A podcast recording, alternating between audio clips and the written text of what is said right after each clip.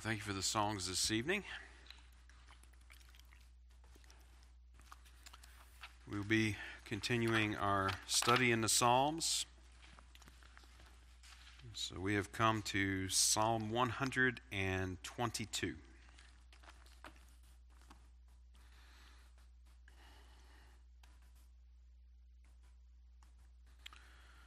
So we'll start with our summary statement. Psalm 122 prays for the future peace.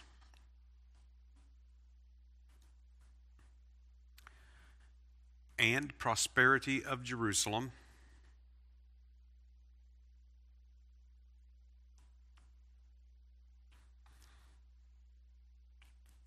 Under the reign of the house of David.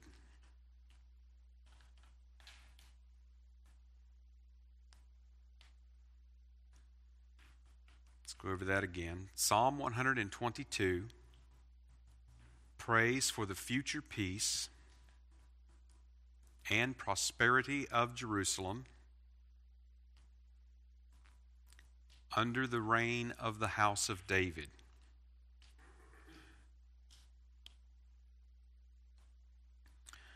Simple outline for the psalm in two parts verses 1 to 5 the restoration of Jerusalem.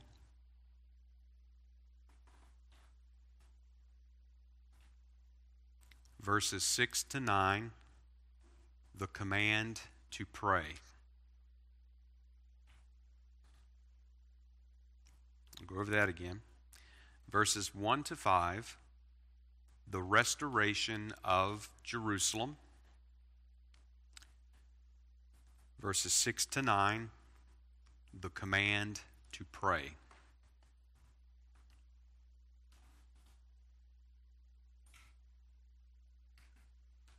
All right, so we'll move to our observations. Psalm 122 was written by David, and you can see the superscription there a song of degrees of David. The superscription ascribes it to him. Um, there are some that doubt that op- authorship and think that it might be for David, but um, really there's, there's no real compelling reason for that. Um, it is, uh, we take it to be authored by David. There's no musical direction in the text. Uh, again, the use of the word for song there, the lyrical um, song that is used in the superscription, that's all the musical direction that there is. And there's no specific occasion given. So when you, when you read this psalm, and um, some have tried to tie it to uh, a certain celebration, certain festival, but when you read this psalm and you, and you take it all together, you realize that there's some, some problems actually with trying to make this an occasion in David's lifetime. So, one of those is the fact that the tabernacle was not in Jerusalem during David's reign. It was actually in Gibeon. Um, David did put up a tent for the Ark of the Covenant when they brought that back to Jerusalem, and he did put that on the future temple site, but Solomon would build the actual temple after um, you know David had died. So there was no going up to Jerusalem to the house of the Lord to any sort of feast in David's lifetime. Um, and you can read about that, the ark and, and all of that. Uh, that's 2 Samuel chapters 5 and 6, I think, mainly, that talk about that. So obviously, this, this occasion that David is writing about, he's looking to a future time. And you can even see some of that future tense in there, you know, uh, talking about our feet shall stand within the gates of Jerusalem. So David is looking to a future time when the Davidic covenant is fulfilled and all the tribes and nations will be gathered to Jerusalem. So it's a, um, again, not a not an occasion in David's lifetime, but it is uh, a prophetic psalm. So, to categorize, it is a psalm of ascent, and we've noted those the, the group of psalms that begins with Psalm 120 and goes through Psalm 134. And they are a very obvious group of psalms, all sharing that superscription uh, with the occasional mention of an authorship. Psalm 122 is the third of the 15 Psalms of ascent. Of ascent. And if you um, look at the minor elements of the psalm, uh, we would have to categorize it as a Zion psalm. I know the word Zion doesn't appear in the text, but it does talk about Jerusalem, and, and that is the reference. It is a Zion psalm. Um, it's also a prayer psalm, and I would also categorize it as um, prophetic predictive uh, because it does look forward to a future um, time. Now, Psalm 122, it does connect within these Psalms of Ascent, and we've talked about how there are themes and even repeated phrases and things that go all the way through those 15 Psalms, not necessarily in every single one, but they're all, they're all connected. And we can actually think of these Psalms of Ascent as envisioning the future restoration of Jerusalem and the gathering of Israel and the nations to Jerusalem. So by the time you go from beginning to end, that really is the overall message of this group of Psalms. So, starting in Psalm 120, it opened with the theme of exile and desperation and, and all of that. 121 follows with this hoped for journey to Jerusalem and prayer for deliverance and safety to, to safely, safely be there. And then Psalm 122 follows along, envisioning the feet of David standing within the gates of Jerusalem. So you can see that there is, again, there's a, there's a sort of progression um, in the Psalms. And obviously, it also has connections with other Zion Psalms, and two in particular, Psalm 48 and Psalm 87. Um, it shares um, a number of things with. Now, the poetic features of Psalm 122, um, the f- first would be the structure of the psalm. And this is another psalm that uses couplets. We've talked about that, where you have these verse pairs. Well, the interesting thing about the way this psalm is constructed is that it uses these verse pairs except for verse 5. Verse 5 doesn't have a pair. Um, and so when you look at it, you realize verse 5 is in the center of this psalm. You have two pairs before it, and you have the pairs after it. So verse 5 is in the center. So when you have that sort of a structure um, poetically, what that means is, is that the emphasis is, is on the center. So the, so the whole psalm is turning on that center. It becomes central to the psalm. And of course, in this case, um, what is verse 5 about? Well, verse 5 is about the thrones of judgment of the house of David being restored. And so that is the center, the psalm it turns on. That's the emphasis. That's the, that's the crucial piece. You might think of it, uh, one way to think of it would be maybe it's like a linchpin, that it's, it's right in the center of all these mechanisms, holding them all together, and you remove that linchpin, you know, and they're all just going to they're all just going to fall out. And so that's the structure of the psalm. The psalm makes use of repetition. Um, the word, the, the city of Jerusalem is mentioned, um, the house, the house of the Lord, uh, and the word for peace uh, is, are repeated several times in the psalms, obviously, significant terms within the psalm. And the other poetic feature of this psalm is the way that it uses geographic and architectural features of Jerusalem. So it's, so it's a very um, it's a very tangible description. It's, it's, it's, a, it's, not, it's not a vision in the sense of seeing like some sort of symbolic vision, but uh, it's, a, it's a vision of a, of a reality, of a tangible reality of a restored Jerusalem. And it comes across um, through the psalm that way as well. All right, so we will work our way through this psalm. There are nine verses, and I'll go ahead and read those. I was glad when they said unto me, Let us go into the house of the Lord. Our feet shall stand within thy gates, O Jerusalem. Jerusalem is builded as a city that is compact together. Whither the tribes go up, the tribes of the Lord, unto the testimony of Israel, to give thanks unto the name of the Lord. For there are set thrones of judgment, the thrones of the house of David. Pray for the peace of Jerusalem, they shall prosper that love thee. Peace be within thy walls, and prosperity within thy palaces. For my brethren and companions' sakes, I will now say, Peace be within thee. Because of the house of the Lord our God, I will seek thy good. So, verses 1 and 2 open up this vision of Jerusalem, um, speaking of going up to the house of the Lord. Now, the word for house refers primarily to a dwelling place and was typically used of the tabernacle. Uh, the house of the Lord would refer to the tabernacle and, and maybe the, the temple. But however, remember, the tabernacle is not in Jerusalem um, when David is writing this psalm. And the going up here clearly refers to Jerusalem, as we see that made, made plain in verse 2. But throughout the rest of the psalm, it's, it's clearly going up to the house of the Lord that's in Jerusalem, is what David is referring to. And he refers to the gates of the city that are mentioned and the going up to Mount Zion. And actually, you have that phrase um, that, that shows up there um, in verse number 4 the going up the going up to Mount Zion. This is the Temple Mount, the, the house, the dwelling place of Yahweh. Now, um, Psalm 122 is one of those Psalms that there's a couple of verses in it that people are pretty familiar with.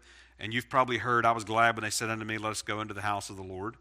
Okay, that is not talking about going to church. That is talking about the future restoration of Jerusalem. We'll see that by the end. So it's not talking about going to church on Sunday um, for a worship service. That's not what that verse is about. And we'll see another very common, commonly known verse um, in, in, just a, a few minutes. So we get then to verses 3 and 4.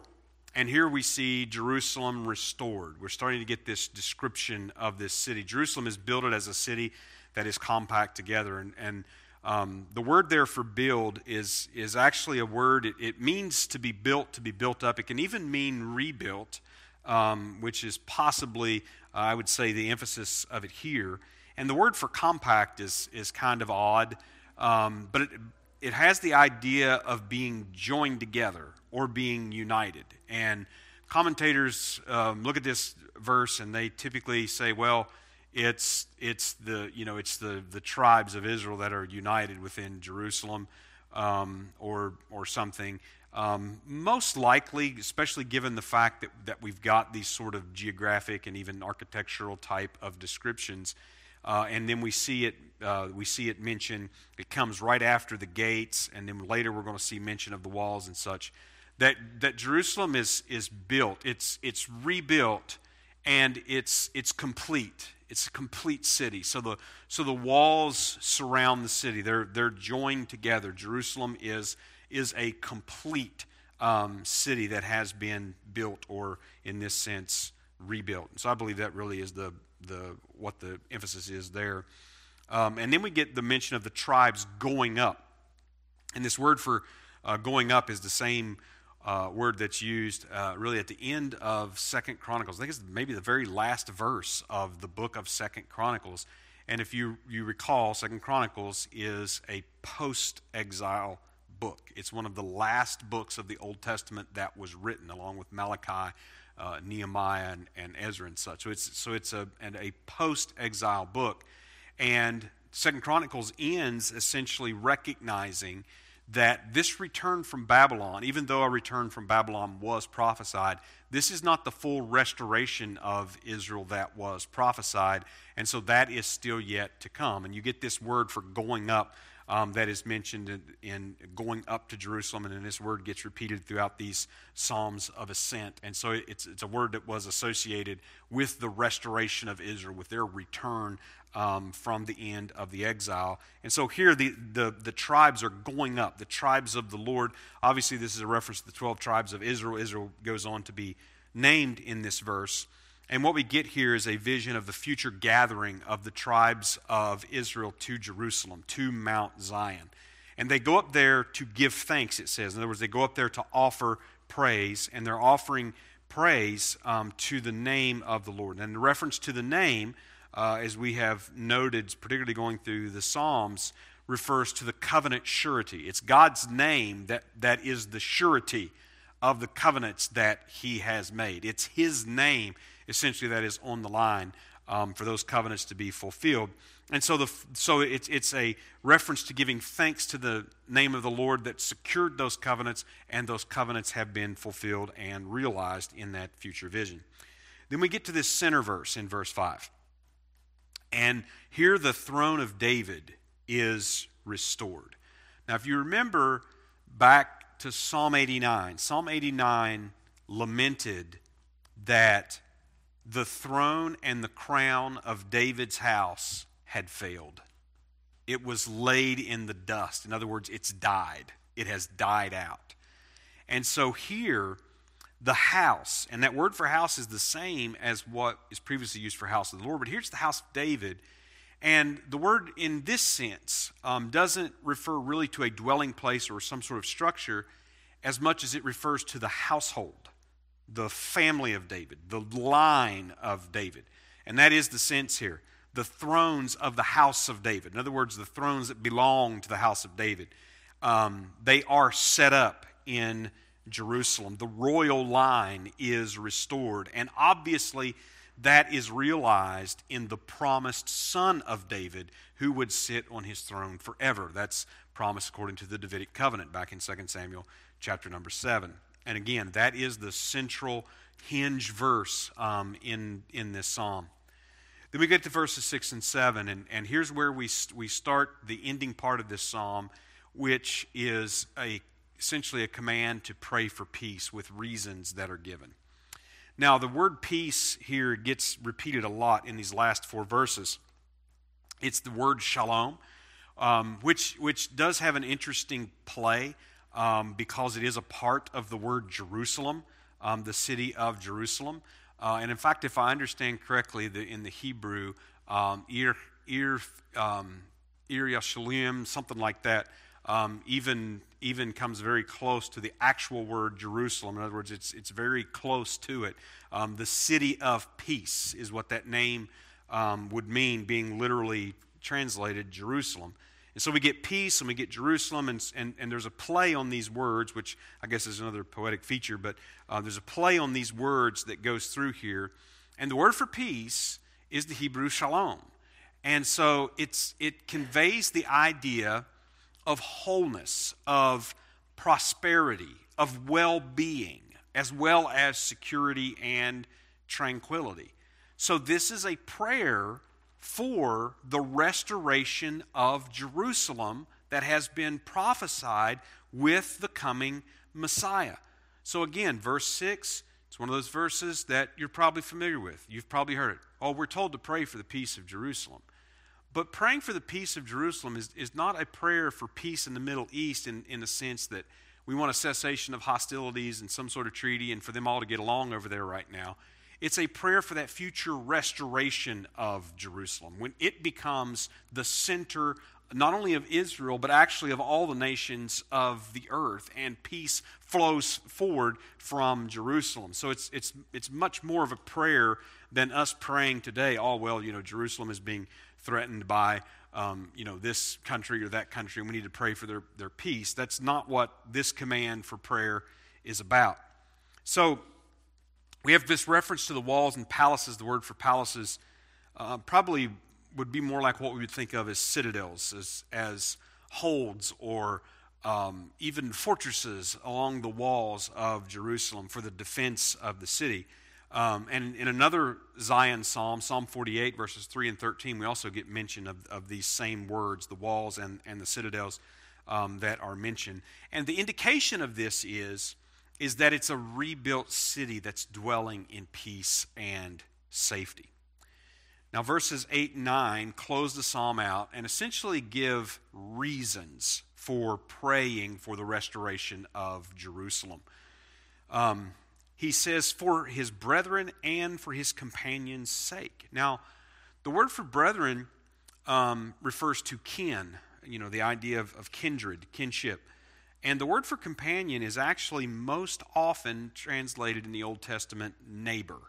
And it is the word that is used in Leviticus chapter 19 and verse number 18, um, the, even the old command of the law to love thy neighbor as thyself. And we find that repeated um, in the New Testament and so on. It's that word for neighbor. Now, neighbor could certainly apply to a brother a kinsman, a kindred. Uh, Paul talked about his kinsmen according to the flesh, fellow Israelites. It can apply to those. But even if you go to um, like the parable of the Good Samaritan, when the lawyer asked Jesus, "Well, who you know who, who is my neighbor?" Um, and Jesus tells this tells this parable. Oftentimes, the emphasis here is actually, and it even comes through in the Old Covenant.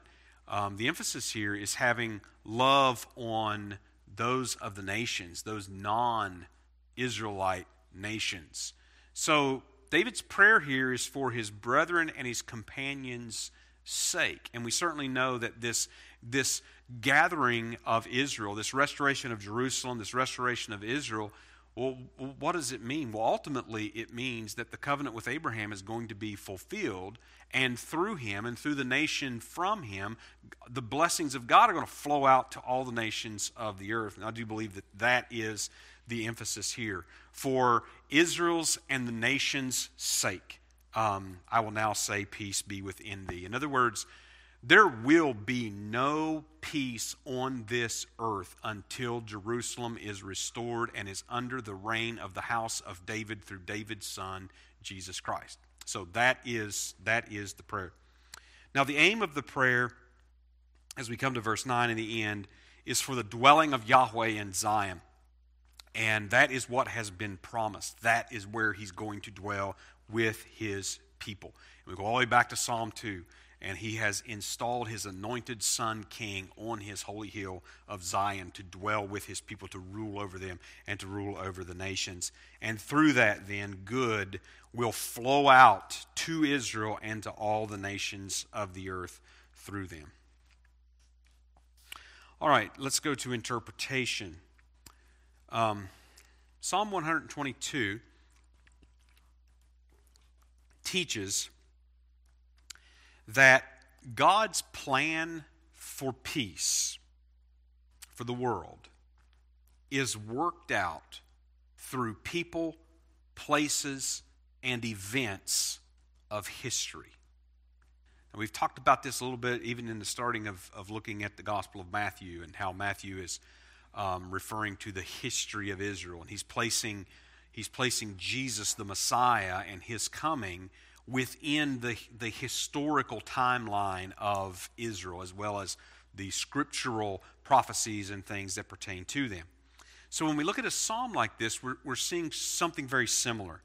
God's plan for peace for this world is, is working out through these people and places and events and this histories. Now, on the one hand, another way that I could say that and have said that during this psalm study is that God is sovereign over history. And that, and that, is, that is very true. Um, that God has foreordained history, and that is, again, very true. But we get just a little bit different view when we see such tangible physical descriptions like in, in this verse to think about well you know david was a real person and he had a real descent there were people that that were born you know generation after generation after generation to david's line ultimately coming to the Messiah, as we saw there in the beginning of, of Matthew. And so God is working all of these, all of these, all of his future plan, he's working it out in the history of the creation that he has made involving these different people and places and events. Now, the Jerusalem and Zion connection relies on the developing theology of Zion, particularly that comes out in the Psalms, but not just there. It agrees with what comes out in the prophets as well. So, in other words, we have these references, um, and so it, it, it taps into this theology of Zion that Zion is the dwelling place of Yahweh, for instance. So, Psalm 46 and verse 4, and Psalm 48 and verse 9, and Psalm 84 and verse 1, and Psalm 87 and verse 2. Zion is, as we are told, the highest mountain on the earth, not meaning its physical elevation, but the fact that it has been exalted because that is the seat of the kingdom and where the king will rule from that over all of the earth. Psalm 48 and verse 2 Zion is, is the place from which flows this river that is going to be the blessing to Israel and the nations in his kingdom. Psalm 46 and verse number 4. And also, Zion is, is the, place that is that sort of uh, it's sort of like the flag is planted after God has gained victory over all the nations. Psalm 48, verses 4 to 7. Now, the messianic hope of Psalm 122 is seen through the restoration of the house of David to rule from Zion. And again, verse 5, that center verse, that hinge verse in this psalm. And this is something that's actually prophesied in, in different places. For instance, Um, Ezekiel chapter 5 and verse 5 speaks of Zion becoming the center of the nations. In other words, we, we, we might refer to it as the capital of the world, um, the center of Israel, Ezekiel chapter 38 and verse 12, and also the place where the Lord is. So Ezekiel prophesies, Ezekiel chapter 48 and verse 35, how this Zion is going to be known as the place where the Lord is. And of course, as we read those prophecies about um, the kingdom, the coming kingdom, how all the nations are going to be gathered up and, and gathered to Jerusalem. They will go up to Jerusalem to worship the Lord the King. And also, you, you can think about how that Jesus connected the peace and blessing of Jerusalem with his visitation. So, an example of that is in Luke chapter 19 and verse 42. This is when Jesus wept over the city of Jerusalem. And here's, here's how the verse reads saying, this is what Jesus was saying to, to the city of Jerusalem. If thou hadst known, even thou, at least in this thy day, the things which belong unto thy peace, but now they are hid from thine eyes. So Jesus is weeping over the city of Jerusalem because of all of all of these things that David is is praying for. All of these things are are going to be fulfilled and are only going to be fulfilled with the coming of the Messiah. But as we find out, it's not in his first coming, but in his second coming. They rejected the Messiah. Those things that belonged to their peace, they did not receive um, because they rejected him. He says, These things are hid from thy eyes. Why? Well, because again, that is God's plan, that's God's purpose. And as we look through the prophecies, we can see that there are prophecies that relate to his first coming and prophecies that relate to his second coming. And it's not always easy to divide those, but those are definitely there. All right, let's go to application. I have two of these. Number one, understanding Psalm 122 helps us understand that the life of faith journey is ultimately toward Jerusalem. Where is it that we are going to go in the kingdom of Christ? Where is it that we're going to be throughout the eternal ages? He's going to dwell with his people in Jerusalem. This is ultimately our destination. Now, when a person of faith, when they die in this lifetime, we're told that their spirit goes to be with the Lord, so goes to heaven, where God dwells in heaven, where his heavenly throne over this universe is. The spirit goes there, the body goes into the earth. Now, when Jesus comes again, then those bodies will be resurrected. Of course, we know the tribulation period and so on, and they'll go, they'll go to heaven to be with Jesus until, until he returns in Revelation 19 at the end of that tribulation period um, to establish his kingdom on this earth, and we'll come back to the earth. And from there, we will, we will be forevermore with Jesus on the, on the, the earth for the millennial kingdom and in the new heavens and new earth in the eternal ages from Jerusalem. That is, that's ultimately the destination of the life of faith for the Jews as well as for the Gentiles, for the nations. All those who trust in him will be gathered to Jerusalem to worship King Jesus in that day. In a sense, we're not any different than David. David was looking forward in the far future to that day. And we're looking forward to that day as well. And that restoration of, of Jerusalem is something that we're going to see. Those who believe in him are, we're going to see these things that are being um, written about here in the Psalms. Number two. So, understanding Psalm 122 helps us understand to have hope and to pray beyond our own lifetimes.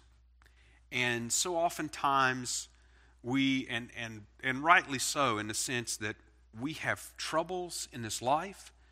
We are the people of our families and um, our church brothers and sisters and, even of our, our neighbors and of, of people we know, and they have so many troubles and have so many sorrows and burdens, and, and those weigh very heavy on us, and we pray about those a lot.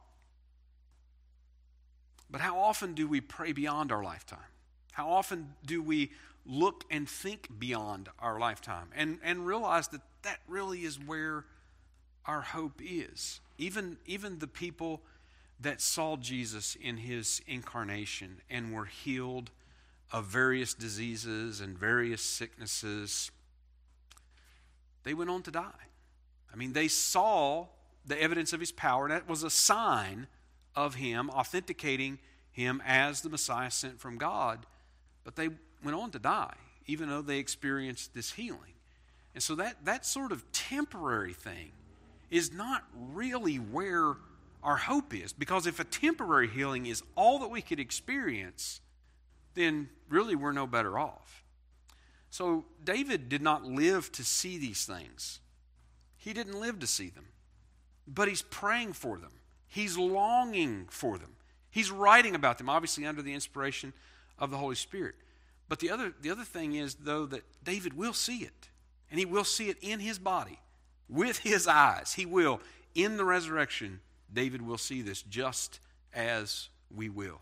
So there, there really, in that sense, there really is no difference between us and David. So hopefully, um, you know, understanding a psalm like this helps us connect with that, and, and even helps us pray and helps us in um, our our hopes and our, our courage and, and things such as that. All right, that's Psalm 122. Do we have any questions or anything on what we've talked about here this evening?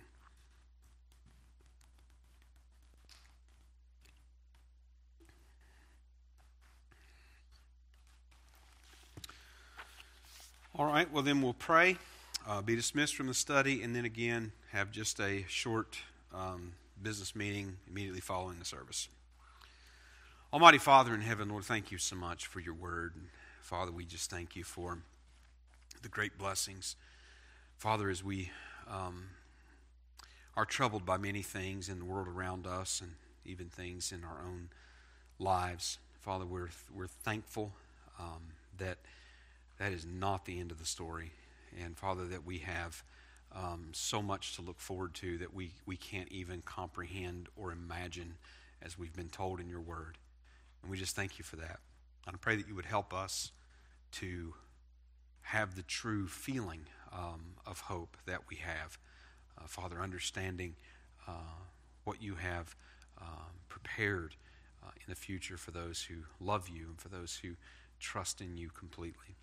Father, I pray that you would help us, though, during um, these days that we live, as long as we have life and, and breath and strength, that we would praise you, that we would worship you, that we would pray to you, that we would trust in you, that we would follow you, that we would keep your word, and Father, that we would also be good witnesses and testimonies to others um, around us that we come in contact with through your providence. Father, I pray all of these things tonight, asking that you would um, Bless us in all these things. Uh, be with those that are not able to be with us, Father, and just have your hands upon them. And Father, we pray all these things tonight in the holy and precious name of Jesus Christ.